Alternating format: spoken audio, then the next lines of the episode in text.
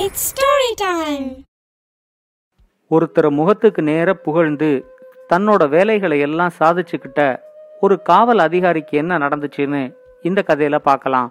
இது வரைக்கும் நம்ம சேனலுக்கு சப்ஸ்கிரைப் பண்ணலைன்னா உடனே சப்ஸ்கிரைப் பண்ணி பக்கத்தில் இருக்கிற பெல் பட்டனை கிளிக் பண்ணுங்க.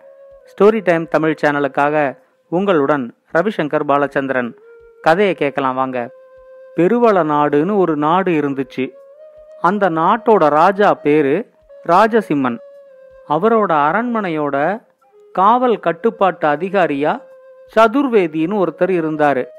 அரண்மனையோட முழு காவலுக்கும் அவரு தான் பொறுப்பு.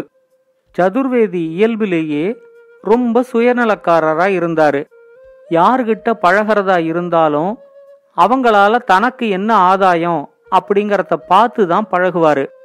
அவர் அரண்மனையோட காவல் கட்டுப்பாட்டிலேயே இருந்ததுனால அப்பப்போ ராஜாவையும் சந்திச்சு அரண்மனையோட காவல் ஏற்பாடுகளை பத்தி ராஜாவுக்கு சொல்றதும் அவரோட வேலையா இருந்துச்சு. அப்படி ராஜாவை சந்திக்கிற ஒவ்வொரு தடவையும் அவர் ஒரு விஷயத்த கவனிச்சாரு. ராஜாவை யாராவது புகழ்ந்து பேசினா அது அவருக்கு ரொம்ப பிடிச்சிருக்கு அப்படிங்கறத சதுர்வேதி புரிஞ்சுக்கிட்டாரு அதை தெரிஞ்சுக்கிட்ட உடனே அதை வச்சு தனக்கு ஏதாவது நன்மை செஞ்சுக்க முடியுமா? அப்படின்னு அவரு யோசிச்சு பார்த்தாரு. ராஜாவை புகழ்ந்து தன்னோட வேலைகளை சாதிச்சுக்க முடியும் அப்படிங்கிற நம்பிக்கை அவருக்கு வந்த உடனே அதை ஒரு செயல் திட்டமா மாத்துறதுக்கு அவரு முடிவு பண்ணாரு. அவரு எதிர்பார்த்த மாதிரியே அவருக்கு ஒரு வாய்ப்பு கிடைச்சிது. அரண்மனையோட காவல் பணிகளை பத்தி ராஜாவுக்கு விளக்கி சொல்றதுக்காக அவர் போனப்போ தேவைக்கு அதிகமாவே ராஜாவை புகழ்ந்தாரு. அப்படி தாம் புகழ்ந்த உடனே ராஜாவோட முகம் நல்லா மலர்ந்தத சதுர்வேதி கவனிச்சாரு. அப்பவே அவருக்கு இந்த ராஜா புகழ்ச்சியில மயங்கிடுவாரு அப்படிங்கிற நம்பிக்கை வந்துருச்சு. ராஜாவை சந்திக்கிறதுக்கு ஒவ்வொரு வாய்ப்பு கிடைக்கும் போதும் ராஜாவை முகத்துக்கு நேர புகழ ஆரம்பிச்சாரு. அரண்மனையோட பூங்காவிலேருந்து ராஜாவோட அறைக்குள்ள ஒரு பாம்பு வந்துருச்சு. காவல்ல இருந்த ஒரு வீரன் திடீர்னு மயங்கி விழுந்துட்டான். இத மாதிரி ஏதாவது ஒரு செய்தியை எடுத்துக்கிட்டு ராஜாவை அடிக்கடி சந்திக்கிற வாய்ப்புகளையும் சதுர்வேதி உருவாக்கிக்கிட்டாரு. அவர் உருவாக்கிக்கிற ஒவ்வொரு வாய்ப்பும் செயற்கையா இல்லாம இயற்கையா நடக்கிற மாதிரி பார்த்துக்கிட்டாரு. நாளாக நாளாக சதுர்வேதி புகழ்றதெல்லாம் உண்மைன்னு ராஜா நம்ப ஆரம்பிச்சாரு. தன்னை பத்தின பெருமையையும் புகழ்ச்சியையும் கேட்கணும் அப்படின்னு ராஜா நினைக்கும் போதெல்லாம் அவரே சதுர்வேதியை கூப்பிட்டு பேச ஆரம்பிச்சாரு. ராஜா தன்னை கூப்பிடுறதே அவரை பத்தி புகழ்ச்சியா பேசுறத கேட்டு ரசிக்கிறதுக்குத்தான் அப்படிங்கிறத சதுர்வேதி நல்லா புரிஞ்சுக்கிட்டாரு அதனால ராஜாவா கூப்பிடும்போது ராஜாவை இன்னும் அளவுக்கு அதிகமா புகழ ஆரம்பிச்சாரு. நாளடைவில் அரண்மனையோட காவல் அதிகாரி அப்படிங்கிறதையும் தாண்டி ராஜாவோட நெருங்கிய நண்பனா சதுர்வேதி ஆயிட்டாரு. எந்த நேரத்திலையும் ராஜாவோட முன் அனுமதி இல்லாம கூட ராஜாவை போய் பார்க்கற அளவுக்கு சதுர்வேதியோட அதிகாரம் இருந்துச்சு. ராஜா தன்னோட வலையில விழுந்துட்டாரு அப்படிங்கறது நல்லா தெரிஞ்சதுக்கு அப்புறம் சதுர்வேதி தன்னோட திட்டங்களை எல்லாம் செயல்படுத்த ஆரம்பிச்சாரு. அந்த நாட்டுல இருந்த வியாபாரிகள் கிட்டையும் அதிகாரிகள் கிட்டையும் நான் ராஜாவோட நெருங்கிய நண்பன் அப்படின்னு சொல்லி அவங்கள மிரட்டி பணம் வாங்க ஆரம்பிச்சாரு. அவங்களும் ராஜா கிட்ட சதுர்வேதிக்கு இருந்த செல்வாக்க பார்த்து பயந்துகிட்டு பணம் கொடுக்க ஆரம்பிச்சாங்க. பணம் கொடுக்க மாட்டேன் அப்படின்னு சொல்ற அதிகாரிகளோட அதிகாரத்தை பறிக்கிறது. அவங்கள வேலையை விட்டு அனுப்புறது. அவங்கள வேற பணிக்கு மாத்துறது. இத மாதிரியான வேலைகளையும் சதுர்வேதி செய்ய ஆரம்பிச்சாரு. நாளாக நாளாக இதுக்கு ஒருபடி மேல போய் திருடர்கள் கொள்ளைக்காரர்கள் இவங்களெல்லாம் விடுவிக்கிறதுக்கும் சதுர்வேதி பணம் வாங்க ஆரம்பிச்சாரு. எவ்வளவு பெரிய கொள்ளக்காரனா இருந்தாலும் கொள்ளையடிச்சதுல பாதிய சதுர்வேதி கிட்ட கொடுத்துட்டா அவருக்கு தண்டனை கிடையாது அப்படிங்கிற மாதிரியான நிலைமை உருவாயிடுச்சு. அந்த நாட்டோட அமைச்சர்கள் எல்லாரும் இத நினைச்சு ரொம்ப வருத்தப்பட்டாங்க. அவங்களால இத ராஜா கிட்டையும் சொல்ல முடியல. அமைச்சர்கள் பேச்ச கேட்கறத விட சதுர்வேதியோட பேச்ச தான் ராஜா ரொம்ப மதிச்சு கேட்டாரு. ஒரு தடவை தன்னை எதிர்த்த ஒரு அமைச்சரோட வீட்டுக்கு சதுர்வேதி ரெண்டு கொள்ளக்காரனை அனுப்பி விட்டாரு அவங்க அமைச்சர் வீட்டில் கொள்ளை அடிச்சுக்கிட்டு போனதுக்கு அப்புறம் மற்ற அமைச்சர்களுக்கு ஒரு பயம் வரணும் அப்படின்னு சதுர்வேதி எதிர்பார்த்தாரு. அமைச்சர்களும் சதுர்வேதியை பத்தின உண்மைகளை ராஜா கிட்ட சொல்றதுக்காக சரியான வாய்ப்பை எதிர்பார்த்துக்கிட்டு இருந்தாங்க. அவங்க எதிர்பார்த்த அந்த வாய்ப்பு தசரா கொண்டாட்டத்துல அவங்களுக்கு கிடைச்சுது. தசரா கொண்டாட்டங்களோட ஒரு பகுதியா நிறைய நாடகங்கள் நடந்துச்சு. அந்த நாடகங்கள்ல எல்லாம் சதுர்வேதியும் நடிச்சாரு.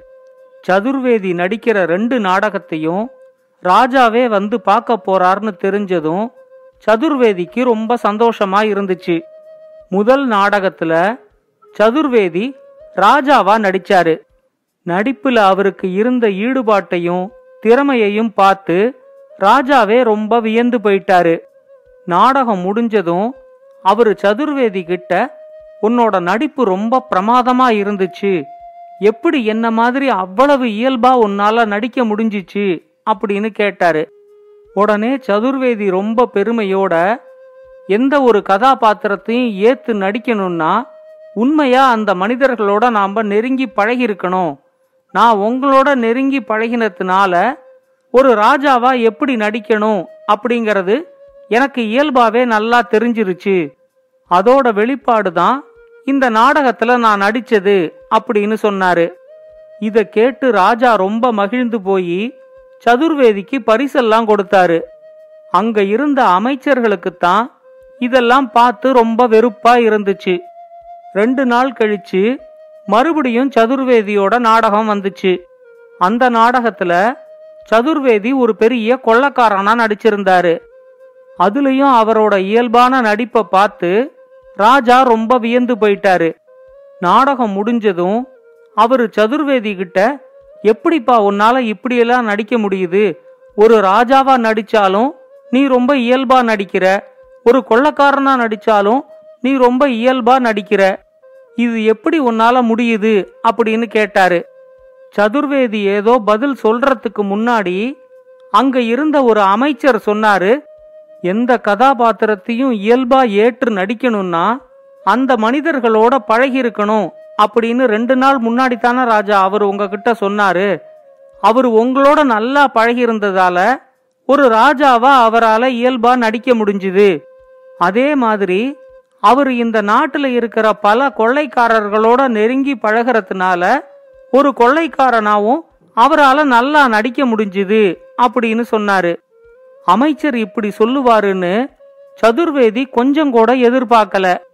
ராஜாவே ரொம்ப அதிர்ச்சியோட என்ன சதுர்வேதி கொள்ளைக்காரர்களோட நெருங்கி பழகுறாரா? அப்படின்னு கேட்டாரு. சரியான இந்த சந்தர்ப்பத்துக்காக காத்துக்கிட்டு இருந்த மத்த அமைச்சர்களும் ஆமா ராஜா நீங்க வேணா சேனாதிபதியை விட்டு விசாரிக்க சொல்லி ஒரு அறிக்கையை கொடுக்க சொல்லுங்க அப்படின்னு சொன்னாங்க. உடனே சதுர்வேதி சுதாரிச்சுக்கிட்டு ராஜா கிட்ட சொன்னாரு அதெல்லாம் ஒன்றும் இல்லை ராஜா. இவங்க ஏதோ விளையாட்டுக்காக சொல்றாங்க. நான் கொஞ்ச நேரம் கழிச்சு உங்களை நேர்ல வந்து பார்த்து எல்லாத்தையும் விளக்கமா சொல்றேன் அப்படின்னு சொன்னாரு.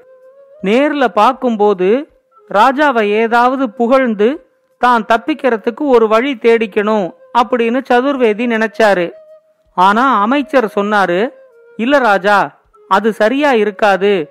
குற்றம் சாட்டப்பட்ட ஒருத்தரை தீர விசாரிச்சு அறிக்கையை சேனாதிபதி கொடுக்கிற வரைக்கும் சதுர்வேதி உங்களை சந்திக்கிறது முறையா இருக்காது.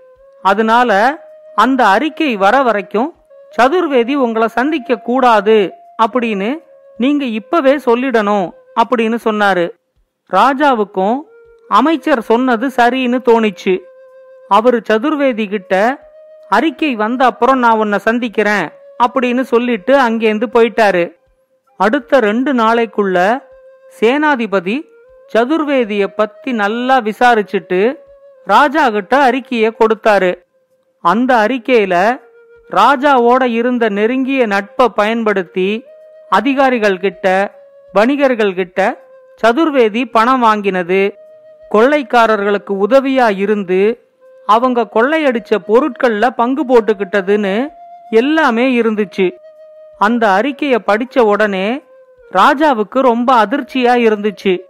அவரு அமைச்சர்கிட்ட இவ்வளவு நடந்திருக்கு இதெல்லாம் எனக்கு தெரியாம எப்படி இருந்துச்சு? அப்படின்னு கேட்டாரு. அதுக்கு அமைச்சர் சொன்னாரு இத்தனை நாள் நீங்க புகழ் மயக்கத்துல இருந்தீங்க ராஜா. யாராவது உங்கள முகத்துக்கு நேர புகழும்போது அவங்க சொல்றதெல்லாம் உண்மைன்னு நீங்க நம்பிடுறீங்க. ஆட்சி அதிகாரத்துல இருக்கிறவங்களுக்கு இந்த குணம் இருக்கவே கூடாது.